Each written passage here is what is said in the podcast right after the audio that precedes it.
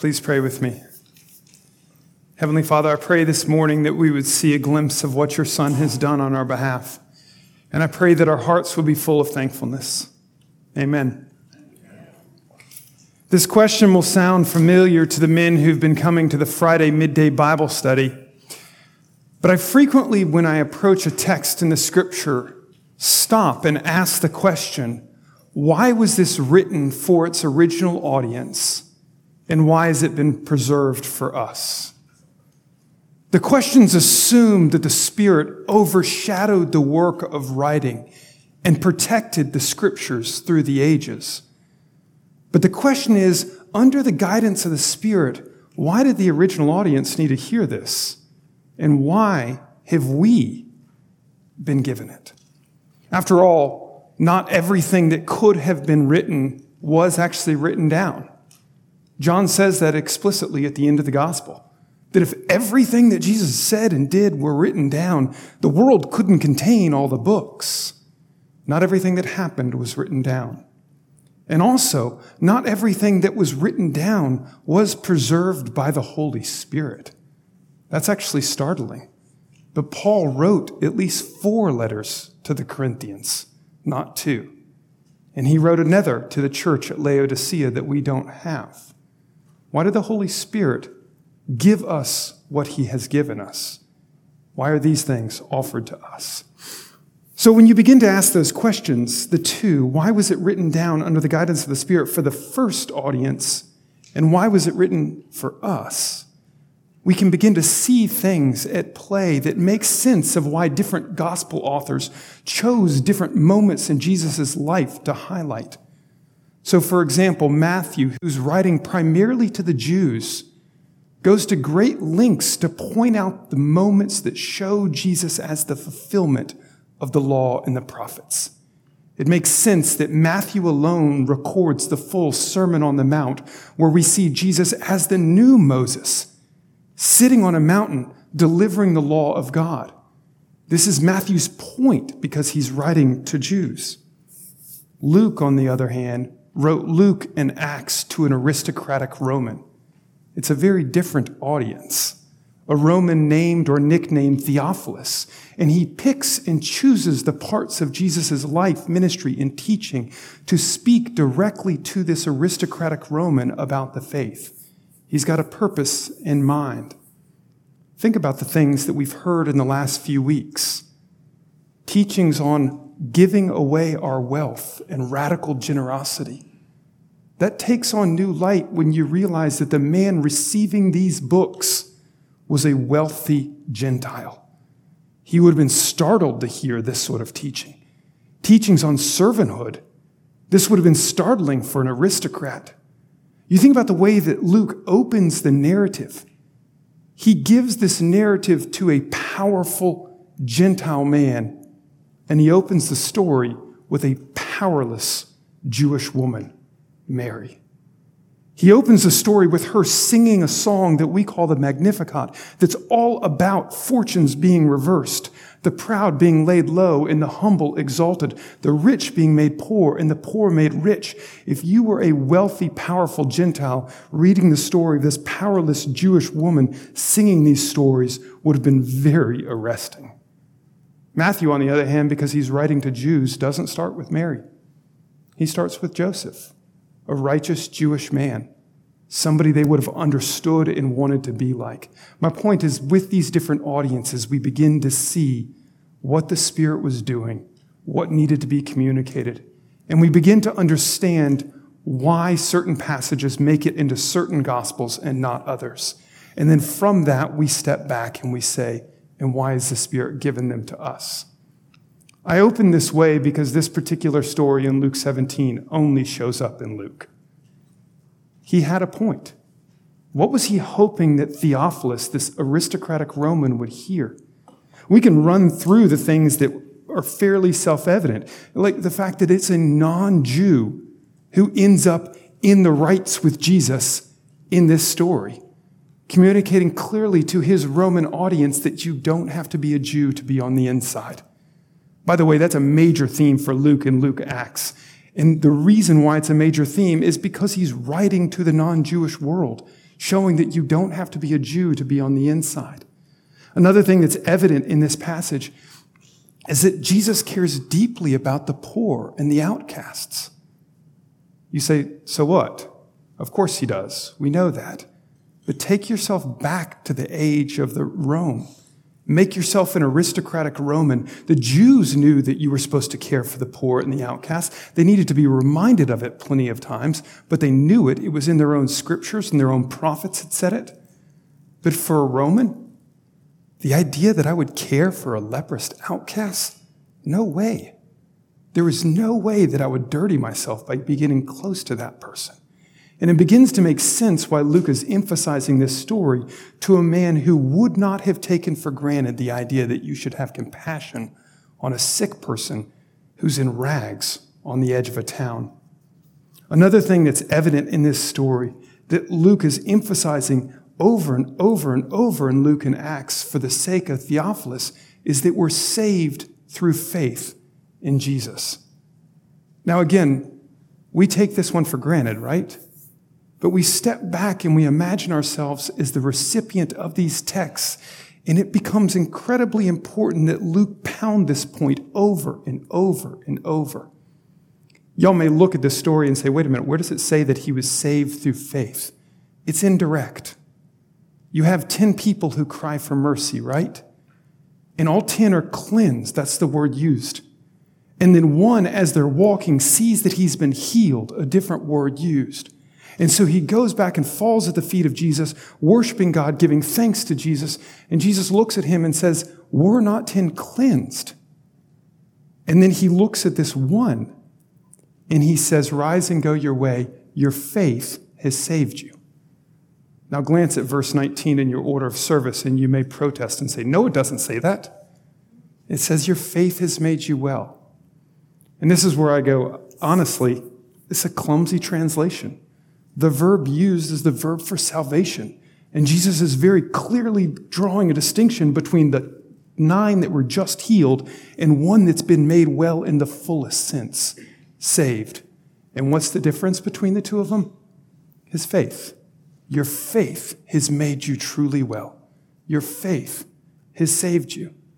Luke is super concerned throughout Luke and Acts with showing Theophilus that it's not enough to be drawn to Jesus. Think about the rich young ruler showing up drawn to Jesus. He's magnetic. I want to be close to him. I want him to tell me how to live. But when Jesus challenges him, he walks away. It's not enough to be drawn to him. Here we see in the story that it's not even enough to see his mercy, to experience his mercy. The question is, do you have faith? We hear later in Acts him telling to Theophilus, again, it's not even enough to initially believe in him. There's a magician named Simon Magus who believes in Jesus, but he doesn't have lasting faith, and he turns out trying to buy the apostles' authority with money. Throughout Luke and Acts, Luke is poking at this point, saying, Do you have true faith? Do you have steadfast faith? Do you have lasting faith? It's not enough to be drawn. It's not even enough to believe for a moment. And it's not even enough to experience His mercy. Do you have faith? And you ask yourself, why would he have been challenging this Roman aristocrat with that question over and over? Probably because he was worried about the man. He was concerned that his faith might not might be that superficial type that slid away. What are other things that Theophilus have, would have heard? One that I think that's fascinating that we just we're, we're totally disinterested in, but would have been really important for Theophilus is where are you supposed to worship? This is where we get into the fairly obscure in this passage, but just follow me for a second. It's not complicated. Where are you supposed to worship? This was a live question in the ancient world. You didn't worship wherever you were. You didn't pray wherever you are. We take for granted this idea that you can be anywhere you want to be and you can pray there. You can enter into the sanctuary of your own heart and you can pray there. But that's not the way the ancient world thought.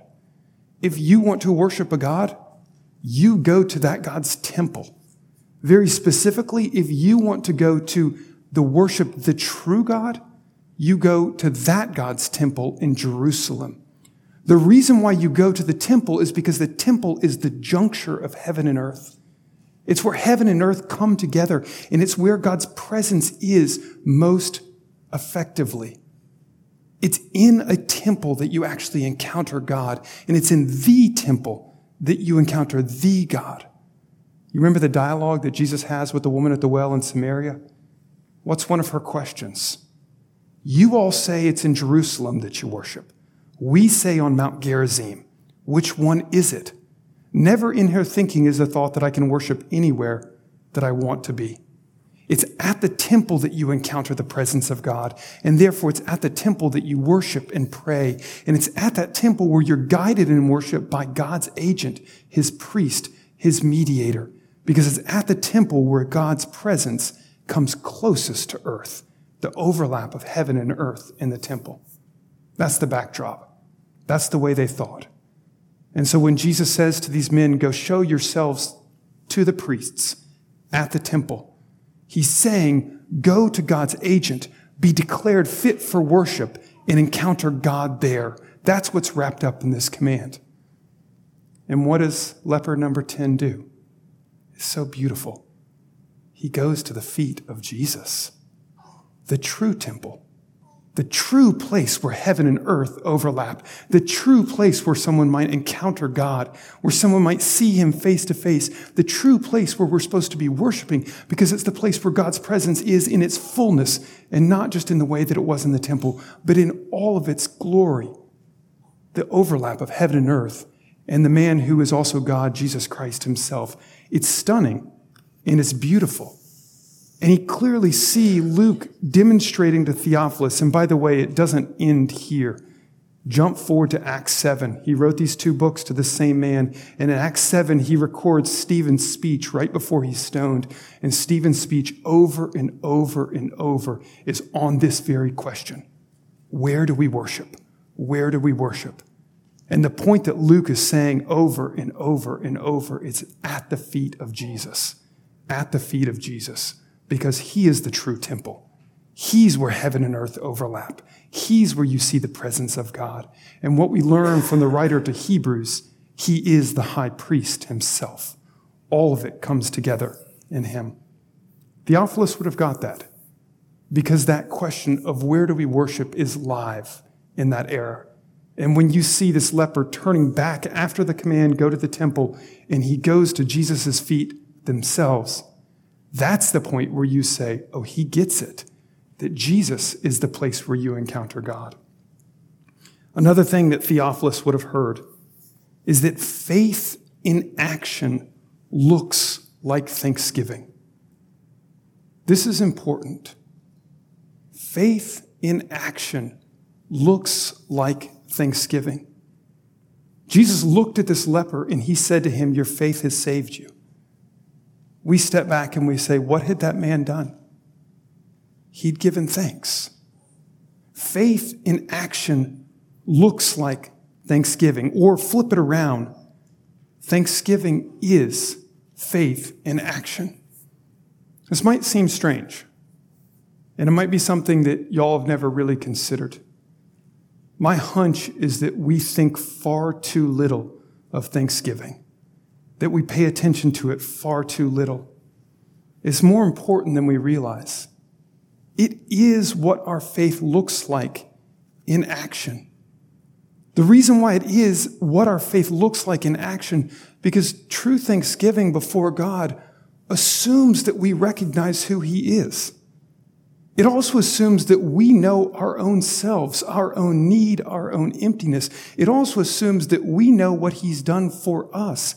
And it assumes that we responded to the fact that he's filled our need, responded in trust and joy. You see, thanksgiving is the place where what we say about God, what we claim to be about, believe about God, actually gets revealed.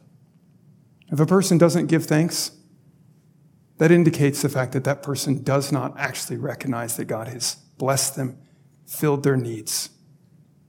It reveals a person who believes they can solve all their own problems. If a person does not give thanks, it reveals a person who thinks that they can be God over their own life. Thanksgiving is an act of humility. Because in thanksgiving, we actually bend the knee and say, You gave me something I could not give for myself. You see this in Romans 1, where Paul's talking about the descent of humanity into sin and idolatry. And he says of mankind as a whole, even though they could see who God was through creation, they refused to acknowledge him and give thanks.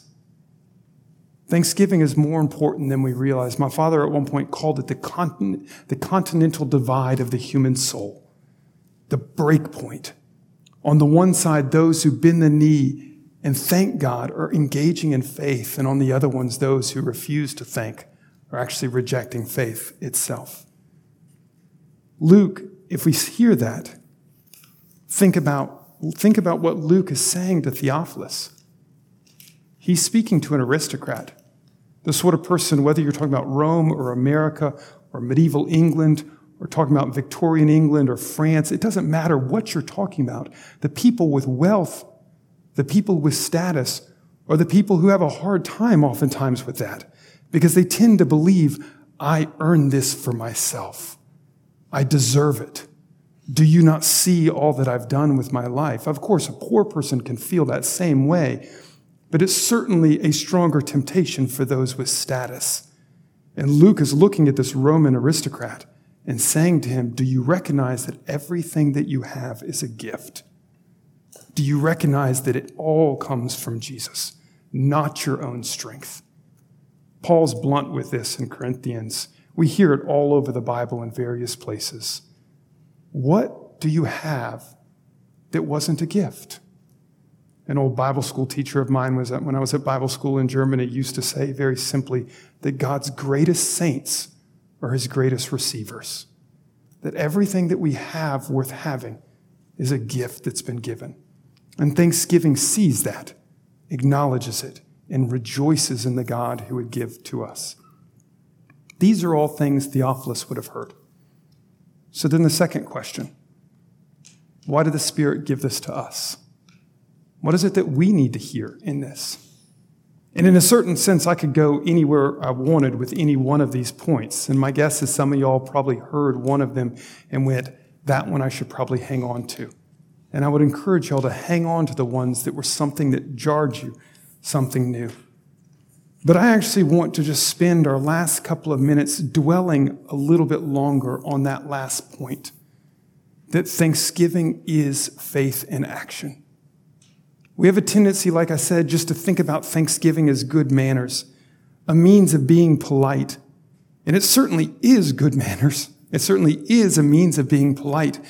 But if that's all we think about Thanksgiving, we are indeed missing the much deeper reality. Like I said, it is faith in action. It's not the only thing that is faith in action. If you glance at Psalm 50, it's a beautiful psalm about obedience and salvation and thanksgiving, you could sort of pull Psalm 50 apart and realize that faith in action can look like a variety of things. One of the major ones that Psalm 50 says that looks faith in action is crying on God for salvation. This is faith in action, saying, I can't do it. I need your help. Another one that Psalm 50 highlights is simply obeying God. Faith in action seeks to follow God. Another one that you see in Psalm 50 is that faith in action is worshiping Him, adoring Him. But one of the ones that Psalm 50 comes back to over and over is that faith in action indeed is thanksgiving. My point in bringing up Psalm 50 is that Luke isn't getting this thought out of his own head. It's all throughout the scriptures. And you cannot I cannot have faith in God and refuse thanksgiving any more than I can have faith in God and refuse to cry on Him for salvation. Both of them are essential movements of the thing that is faith. I want to dwell on this as we close, really because, well, for a couple of simple reasons. I want to dwell on this just simply for the reality that life is at times hard. Life is at times hard, right? Life is lonely. Life can be full of grief and difficulty. And the second reason that sort of comes in with that fact that life is hard is the fact that it can actually be really difficult to continue in the faith when life is difficult.